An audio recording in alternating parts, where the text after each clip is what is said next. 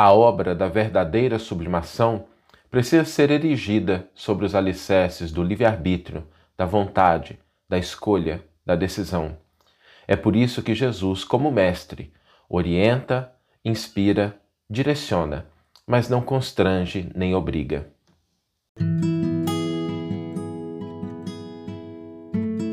Você está ouvindo o podcast O Evangelho por Emmanuel, um podcast dedicado à interpretação e ao estudo da Boa Nova de Jesus através da contribuição do benfeitor Emmanuel. Hoje a gente vai refletir sobre algo que distingue o ser humano, que distingue a criatura humana dos outros elementos, né, dos outros estágios evolutivos, né, aquilo que nos caracteriza, um elemento que é muito importante na nossa vida, que é o livre-arbítrio. O livre-arbítrio que é um, um direito inalienável, cada um de nós tem, ainda que seja um livre-arbítrio é, limitado, ainda que seja um livre-arbítrio que tem as suas restrições, mas todos nós temos a possibilidade de escolha, de decidir, de optar por determinados caminhos. Na natureza, de uma maneira geral, fora do ser humano, não é assim, né? A gente não vê, por exemplo, no reino mineral, no reino animal, no reino vegetal, esse livre-arbítrio, né? Não existe uma bananeira que, de repente, acorda de manhã cedo e fala assim, não, hoje eu resolvi dar laranja, né?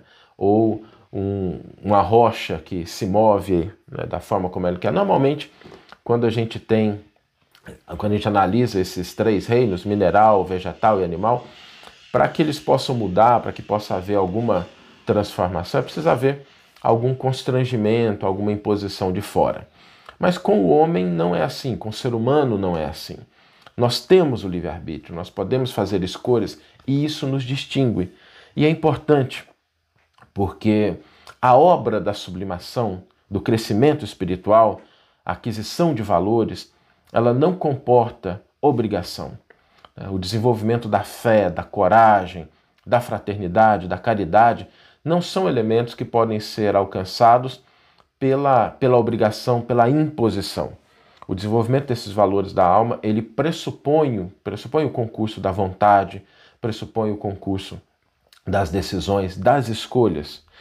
E a verdade é que, na busca do nosso crescimento espiritual, a gente pode escolher como é que vai ser a nossa trajetória. Se vai ser um caminho mais ou menos reto, ou mais ou menos sinuoso, tortuoso, se a gente vai escolher um caminho mais claro, ou um caminho mais sombrio, se a gente vai escolher um caminho mais tranquilo, ou um caminho cheio de pedras, cheio de obstáculos. São escolhas.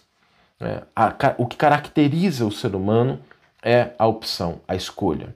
O livre-arbítrio. E nós podemos escolher. Nós podemos escolher o bem, nós podemos escolher a paz, nós podemos escolher o amor, a coragem, a tolerância, a fraternidade. Isso depende de cada um de nós. E quando nós entendemos que esses elementos, essas virtudes, essas conquistas são escolhas, nós estamos de posse de uma das coisas mais importantes para a nossa vida, que é a cada momento, a cada instante, a cada situação, a cada encontro, a cada desafio, fazer uma escolha. Como é que eu vou enfrentá-lo? Como é que eu vou lidar com ele? Como é que eu vou agir em relação àquilo que a vida me traz? Ou como é que eu vou reagir em relação àquilo que a vida me traz? Essa é uma escolha do ser humano. E para a gente, talvez não exista escolha mais, mais importante, né? Escolher viver em paz, escolher levar o bem, fazer o bem constantemente, é talvez a escolha mais importante da nossa vida. Porque quando a gente escolhe isso, a gente acaba encontrando duas coisas importantes. Quando a gente escolhe uma determinada direção, a gente encontra os caminhos e a gente encontra apoio, a gente encontra fortalecimento, a gente encontra inspiração. É por isso que Jesus, que é mestre, é o nosso mestre que nos orienta no crescimento, na redenção espiritual, ele inspira, orienta, estimula, mas ele não obriga, ele não constrange.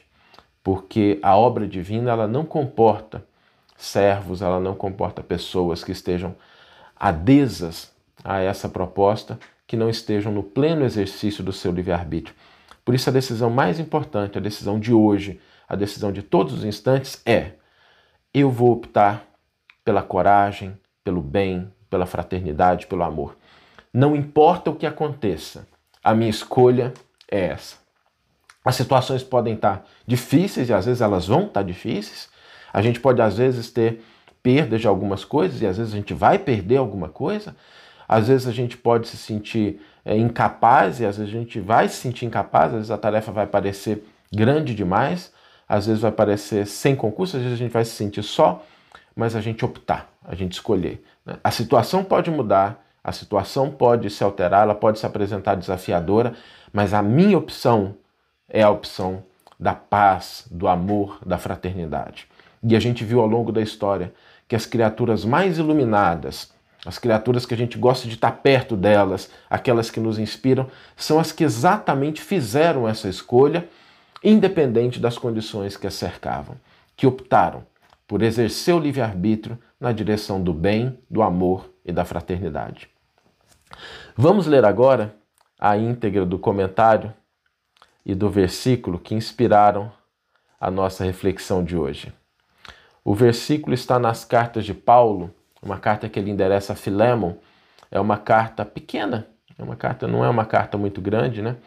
E ela traz um versículo de Paulo que merece muito a nossa reflexão. Paulo diz assim: entretanto, nada quis fazer sem teu consentimento, para que tua boa ação não fosse como que forçada, mas espontânea. E Emmanuel vai intitular o seu comentário a esse versículo, Nos Domínios do Bem. É das leis evolutivas que todos os agentes inferiores da natureza sirvam em regime de compulsória. Pedras são arrancadas ao berço multimilenário para que obedeçam nas construções. Tombam vegetais a duros lances de força para se fazerem mais úteis. Animais sofrem imposições e pancadas a fim de se entregarem à prestação de serviço. Alcançando, no entanto, a razão por atestado de madureza própria, o espírito é chamado ao livre-arbítrio por filho do Criador que atingiu a maioridade na criação.